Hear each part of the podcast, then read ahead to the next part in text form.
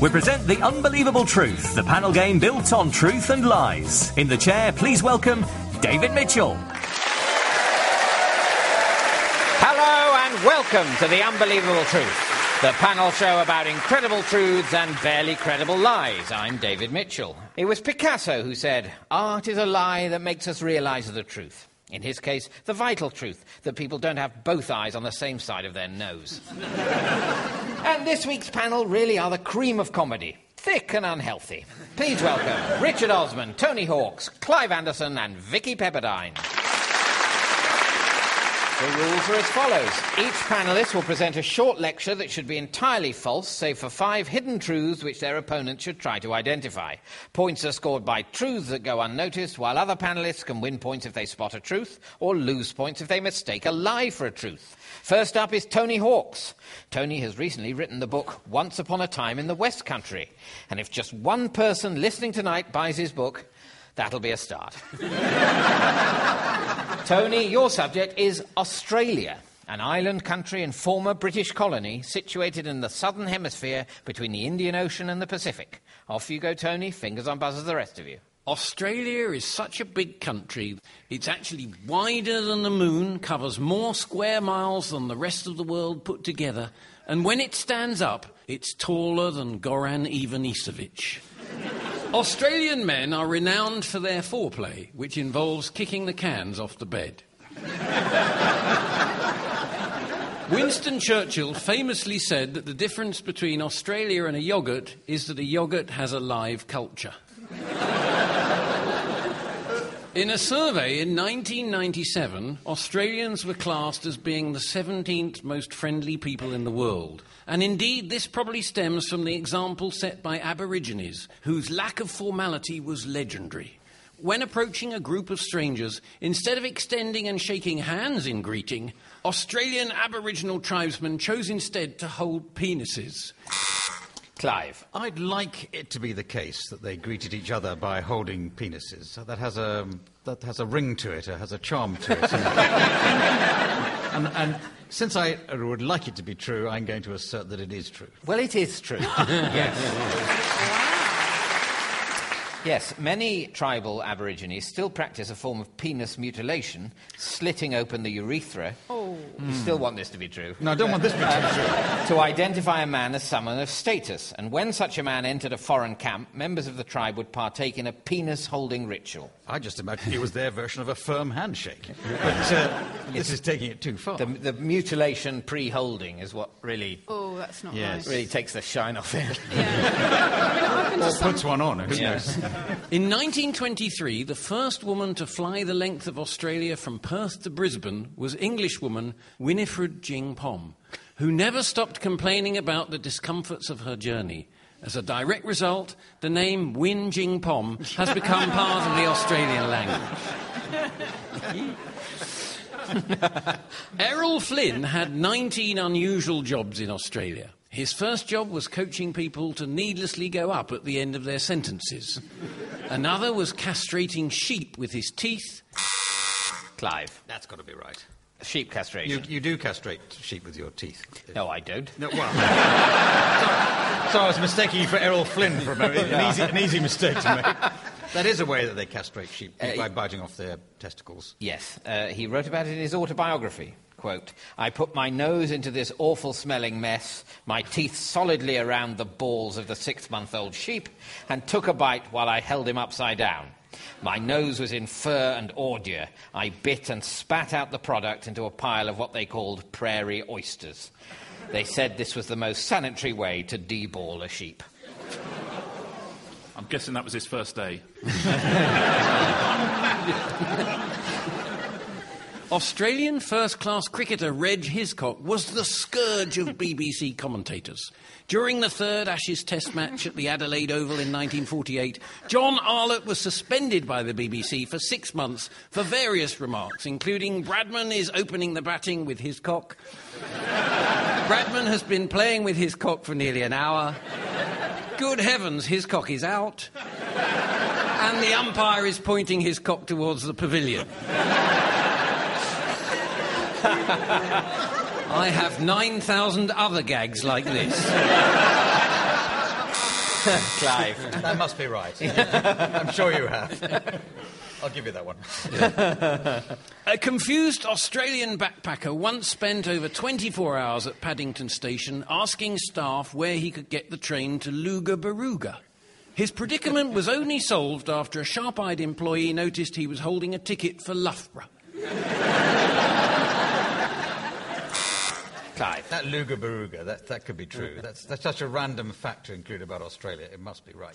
It's not. Oh, oh. No. Luga Baruga. What it was, Clive, yeah. was a cracking gag. Gag. You got eight thousand ninety-nine more of those. Yeah. The kangaroo is so loved by Australian people that it is illegal to enjoy kangaroo soup in Queensland. You can eat it, but you mustn't enjoy it. And at Christmas, Santa's sleigh is pulled by eight white kangaroos. The only things more popular than kangaroos in Australia are cockroaches. They eat them coated in chocolate in Western Australia. Richard. Well, I'm sure that's true. What? That they eat cockroaches covered in chocolate. You can eat them anywhere. Uh, they don't. No. I think you're thinking of maybe hazelnuts. I was. I was, yes, I was thinking of Twixes. You're yeah. quite right. And on Australia Day, they celebrate with cockroach races. Richard. Do they celebrate with cockroach races? They do. Yeah. Oh. Yes. Well done. Yes, uh, the races take place on Baildon Street in Brisbane and have been going for thirty-five years. There are fourteen races on the day, including a steeplechase with plenty of prizes to win. And they're tiny little uh, jockeys that sit on their back? Cock... cockroach... Cock, cock jockeys. Cock jockeys, yes. yes I, I'm glad you said that, Vicky. I imagine, it sounded better. Yes, I imagine there are cock jockeys. Yeah, there, there are. Yeah. And that's the end of uh, Tony's lecture. Oh, my God. And at the end of that round, Tony, you've managed to smuggle two truths past the rest of the panel, which are that Australia is wider than the moon. No. Uh, the second truth is that at Christmas, Santa's sleigh in Australia is pulled by eight white kangaroos. Oh. That's, That's a Rolf it, Harris song, I think. It's, it, well, it's in the poem. Uh, I'm sure it's nothing to do with him. In the poem An Australian Night Before Christmas, they're called Kylie, Kirsty, Shazza, Shane, Kipper, Skipper, Bazza and Wayne. And that means, Tony, you've scored two points. All ten species of the most venomous snakes in the world live in Australia. Good. Next up is Vicky Pepperdine. Vicky, your subject is leather, the tanned hide of an animal commonly used to make shoes, clothing, furniture, and a large number of other products. Off you go, Vicky. After their deaths, King Charles the First would have the skins of his beloved Cavalier Spaniels tanned, oiled, and sewn into little waterproof capes for their descendants to wear during walks on rainy days. Richard. The dogs wearing the dog coats. All invention. Yeah.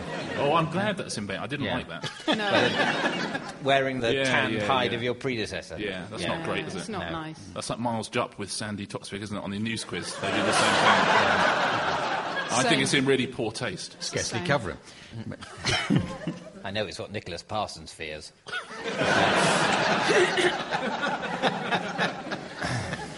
In fourteenth century Europe, it was the fashion for high-ranking noblemen to wear a short tunic below which they could display their genitals. The more modest toffs would cover the area with a leather pouch. This led to the development of the athletic support or jockstrap.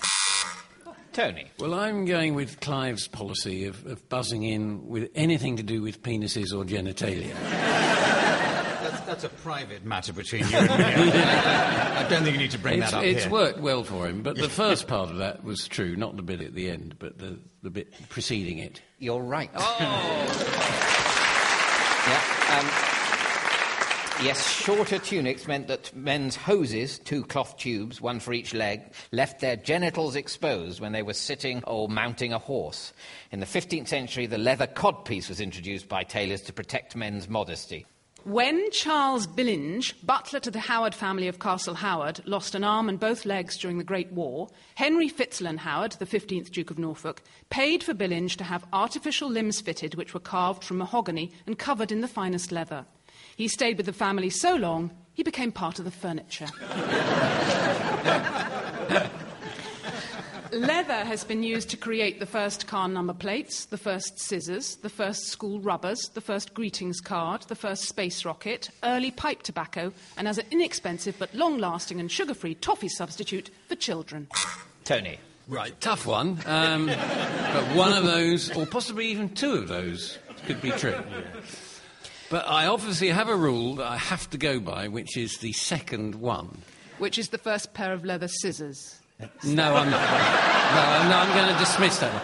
I think the... Um, what, what, what, what were the no, other ones? What car number plates? Like Tony's rule. You've just no. got, uh, Tony, you've, you've got to just stop buzzing at the end of paragraphs that you haven't even bothered to listen to. No, you wait you see, for a David, break, I buzz the second one. I haven't...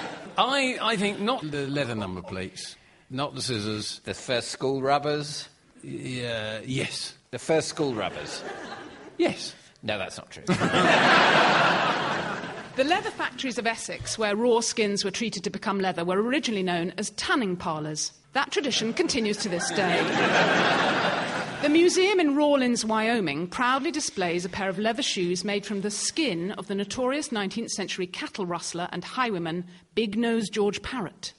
The toe caps were fashioned from the skin of his enormous nose, but when Sheriff Tim Foster first tried them on, the shoes wouldn't stop running. The Arch...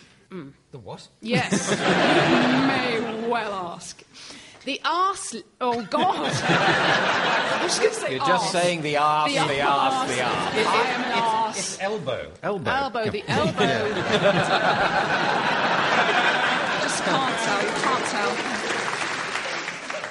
The Arschleder, or arse leather, backside sliding world championships are held annually in Neudorf, Germany. Tony. I think they do the backsliding leather championships in, in Germany. And they do indeed. Oh, yeah, well done. Each, each contender wearing leather bum protection must scoot down a hill on his bottom. The retailer, World of Leather, holds the Guinness World Record for the greatest number of closing down sales in any single ten-year period. In Ohio, women are prohibited from wearing patent leather shoes in public to prevent men from looking up their skirts. An unsuccessful pilot scheme had women in patent leather shoes also wearing patent leather drawers, so a peeping Tom would just see his own face looking back at him, kicking off a craze for a new and frankly disturbing form of selfie. Thank you, Vicky. And at the end of that round, Vicky, you have managed to smuggle three truths past the rest of the panel. Which Would one are... of them be on that enormous list, by any chance? It's the leather scissors, isn't it? Might be. Yes, well, mm. th they are. I that think leather has been are. used to create the first car number plates. Oh, I so nearly went for that, mm. didn't I? By nineteen oh five, leather was the dominant material for these plates, onto which were riveted little more than the house numbers of the drivers. The second truth is that uh, the museum in Rawlins, Wyoming, proudly displays a pair of leather shoes made from the skin of the notorious nineteenth century cattle rustler and highwayman Big Nose George Parrott. Oh, come on. Yes, George Parrott is infamous not only for being hanged as an outlaw, but for being the only man in American history to become a pair of shoes after his death. Parrott's dead body was dissected by a Doctor John Osborne, who removed the skin from the man's thighs and chest and sent it to a tannery in in Denver with instructions to use the skin, including the dead man's nipples, to make him a pair of shoes and a medicine bag. On receiving the shoes, Doctor Osborne was disappointed to find they didn't include the nipples, but wore them anyway. What a nice guy. And the third truth is that in Ohio, women are prohibited from wearing patent leather shoes in public. The law in Cleveland, Ohio, is technically still applicable, but not enforced. And that means, Vicky, you've scored three points. Dog manure used to be the preferred type of excrement for use in the tanning process in the nineteenth century. I say preferred, though I don't expect the tanners exactly high-fived each other in excitement every time a new sack of turds arrived. Next up is Clive Anderson. A lawyer-turned-television presenter, Clive's chat show encounters have included Rolf Harris, Jimmy Savile and Gary Glitter. So... so much the same as if he'd stayed a lawyer. Clive, your subject is oil. any number of viscous liquids obtained from animals or plants, which are principally used as fuels, lubricants, foodstuffs or perfumes. Off you go, Clive. Black gold, Texas crude, gasoline and the gushers. All of these are the names of short-lived rock bands I played in during the oil crisis years of the nineteen seventies. This was before I hooked up with Eric Clapton to form Oil Derrick and the Dominoes. Anyway, oil. Suntan oil was first used by Neolithic man and woman, giving their era the name the Bronze Age. Odd, oddly enough, to produce just half a gram of the upscale beauty product oil of Olay, or Olay, two thousand Olays, or Olays, have to be trapped, killed, and then pressed in, in a special Olay, or Olay, mangle. Similarly, peak oil requires huge numbers of Pekingese dogs to be rendered down in a production process first developed by Taoist monks in Beijing. A high-quality oil used to be extracted from the great or king scallop for use in marine engines, which is what gave the Shell Oil Company its name and logo. Richard. Uh, uh, listen, we haven't buzzed for a long time, so uh, I, I believe you can extract oil from... Uh, from mollusks of some sort, was it? I forget what it was now. See, the, the scallops. Scallops. High-quality oil, oil used to be extracted from the great or king scallop for use in marine engines. No. Yeah, no, you're right. No is... Yeah. No. There it is. Yeah. No, that's not true. Oh, wouldn't it be lovely if it yeah. was, though? It's a lovely story. Did you make that up? Yes. That's really nice. Um, the, uh, the truth is that the Shell Oil Company was founded by Marcus Samuel, whose father was a supplier of seashells to collectors. That's why it's called. No. Yeah. They made little decorative boxes with yeah. shells on them. I think they were right that there was probably more money in oil, in oil going yeah. forward. In fact, if you type one forty-two point one five four six nine into a calculator, multiply it by five, then turn it upside down, it produces the words Shell Oil. Richard. I think that sum might be right. Certainly you can spell Shell Oil on a calculator Ooh. in much the same way you can spell boobies. Uh, different sum, but... You're absolutely right. Uh, You might also try typing fifty-eight million eight thousand six hundred eighteen to get big boobs. This is what we five, had to do before we had the internet. Yeah, I mean, this is... It's really... saying the numbers the right way up really takes the joy out of this. Yeah, I'd say you've got to really want, by the time you're putting... five million three hundred seventeen thousand nine into a calculator just to be able to see in sort of digital letters the word ghoulies. How culturally starved must you be? Anyway, that thing about the shell oil in the calculator was true, and if you're thinking of trying that at home, then we have failed as broadcasters. Now, the use of castor oil as an aeroplane engine lubricant in the First World War had the unfortunate side effect of giving pilots chronic diarrhoea from swallowing the unburnt castor oil coming out of the engine's exhausts. The laxative quality of castor oil was later exploited by the Italian dictator Benito Mussolini, who force-fed castor oil to his enemies. Tony. I do think if they inhaled this castor oil, they got diarrhoea. You're absolutely right. Oh. They did, yes. Yes. Pharmaceutical-quality castor oil was chosen as a lubricant for the rotary engine because it wouldn't dissolve in the heat. Unfortunately, pilots ended up swallowing large amounts of the oil during flight. The pilots' long white scarves were not a fashion statement, but rather to wipe the oil from their goggles in the cockpit. Or, indeed, the diarrhoea from their bottoms. Who knows? The word gasoline is not derived from the word gas, but from the name John Castle, founder of Castle and Company, book publisher, beating off stiff competition from Chatto and Windowlene. The diesel engine is not named after the fuel, but after the engine's inventor, Rudolf Diesel. Sadly, he went bankrupt, developing his unsuccessful peanut wine, Vin Diesel. Van, van Diesel. Van Diesel. Sorry, I've done it. Richard. Stupidly mispronounced it. Uh, yeah. Diesel engine named after Diesel. You're right. Yeah. Mm. yeah. Um, both the diesel engine and the fuel diesel are named after Rudolf Diesel. Rudolf Diesel. I'm sorry. Rudolf Just, the red The trouble Diesel. Is, Rudolf Diesel, you must have been very proud that the diesel engine was named after you. But what you've done is you've turned a, what must have been a perfectly normal surname into something that sounds ridiculous. Rudolf Diesel. I mean, it might as well be Eric Glove Compartment. um, yes. Yeah. Rudolf Diesel invented the diesel engine in the eighteen nineties as a means of making himself seem ridiculous to posterity. No, as a means of avoiding the soot and grime generated by coal. Mm. Anyway, thank you, Clive. Um, and at the end of that round, Clive, you managed to smuggle two truths past the rest of the panel, which are that the laxative quality of castor oil was exploited by the Italian dictator Benito Mussolini, who force-fed castor oil to his enemies to humiliate, torture, and even kill them. And the second truth is that the word gasoline is not derived from the word gas, but from the name John Castle, book publisher and petroleum product salesman.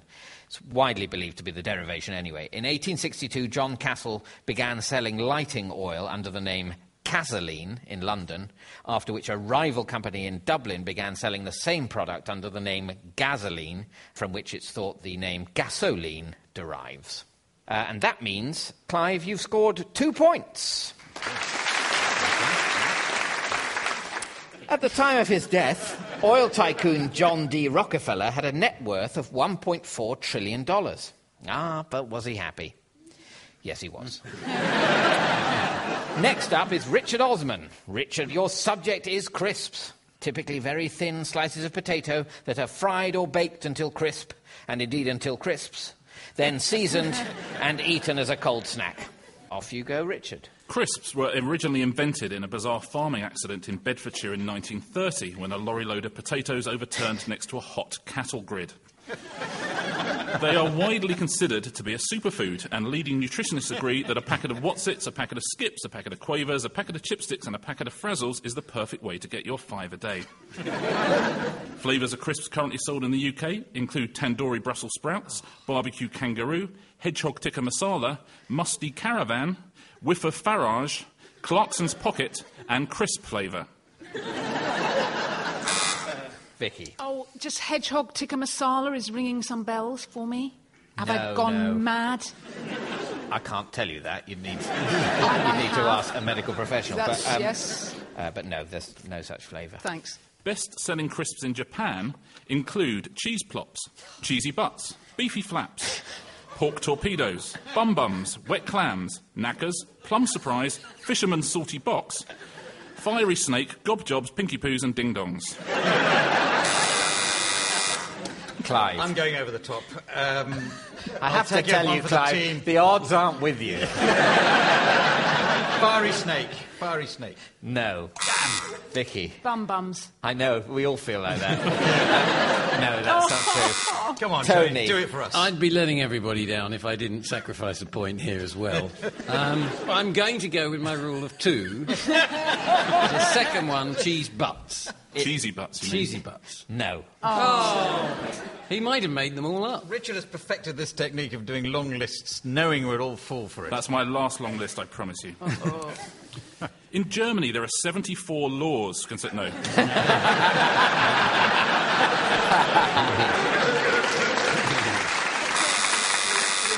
There are at least seventy-four laws in Germany, yeah. so... In Germany, it is illegal to eat crisps in the street. But given that pretty much the only flavoured crisp you can buy in Germany is paprika, no one really minds. An Arkansas crisp factory worker once married a potato, causing embarrassing scenes when the whole of the Bryce family turned up in the same jacket. Those great heroes, crisp inventors, remain very attached to their creations. Archibald West, the inventor of Doritos, had them sprinkled onto his grave and the grave then filled with hummus. The inventor of the Pringles can had his ashes buried in one, proving that even when you pop off, you can't stop. Tony. I think the inventor of the Pringles can did have his ashes buried in one. You're right, he oh. did, yeah. Frederick Bauer was so proud of his invention that he asked his children to bury his ashes in a Pringles can. On the way to the funeral home, his children stopped to purchase a can of Pringles in which to deposit his ashes. His son Larry said, "My siblings and I briefly debated what flavour to use, but I said, look, we need to use the original." I think we can all agree that was the most respectful choice. Can you, can you imagine them solemnly eating all the Pringles to make room for the ashes? The most expensive packet of crisps in the world cost over forty thousand pounds, but that's what happens if you buy crisps at a service station. Andy Spector of Brighton has a collection of empty crisp packets worth over twenty thousand pounds in what is an enormously... Yes, he does. He does have that collection. He does have that collection? Mm. Yes. Yes, mm. yeah. Mm. Yes, Spector began collecting them as a schoolboy in the nineteen seventies and now has over three thousand empty packets. And he says he even met his partner through a shared love of pickled onion flavour Monster Munch. And Hugh Hefner has a member of staff to pre-select all of his crisps so he never has to eat a broken one. And the future for crisps. NASA... NASA has launched a half a million dollar hunt for a food scientist who can create a crisp that can safely be eaten in space. And Walkers have just announced a new range of crisps for dogs, with flavours including parked car, that other dog, and the bins behind Waitrose. Thank you, Richard. And at the end of that round, Richard, you've managed to smuggle three truths past the rest of the panel, which are... The long list of flavours in Japan, I'm oh. afraid none of them were true. No, no. I thought it but of the, one was true. Of the British flavours, barbecue kangaroo is the one that exists. And the uh, second truth is that Archibald West, the inventor of Doritos, had them sprinkled onto his grave. Mm. I wondered. It's all this grave stuff. Mm. Yeah, at his funeral, guests were asked each to toss a Dorito into the grave with his ashes. And the third truth is that Hugh Hefner has a member of staff to pre-select oh, all of his crisps no. so he never has to eat a broken one. Well, that's ridiculous. And that means, Richard, you've scored three points. Retired footballers who've had crisps named after them include Michael Owen, Cheese and Owen, and David Beckham, Smokey Beckham. So far, no such luck for David Seaman.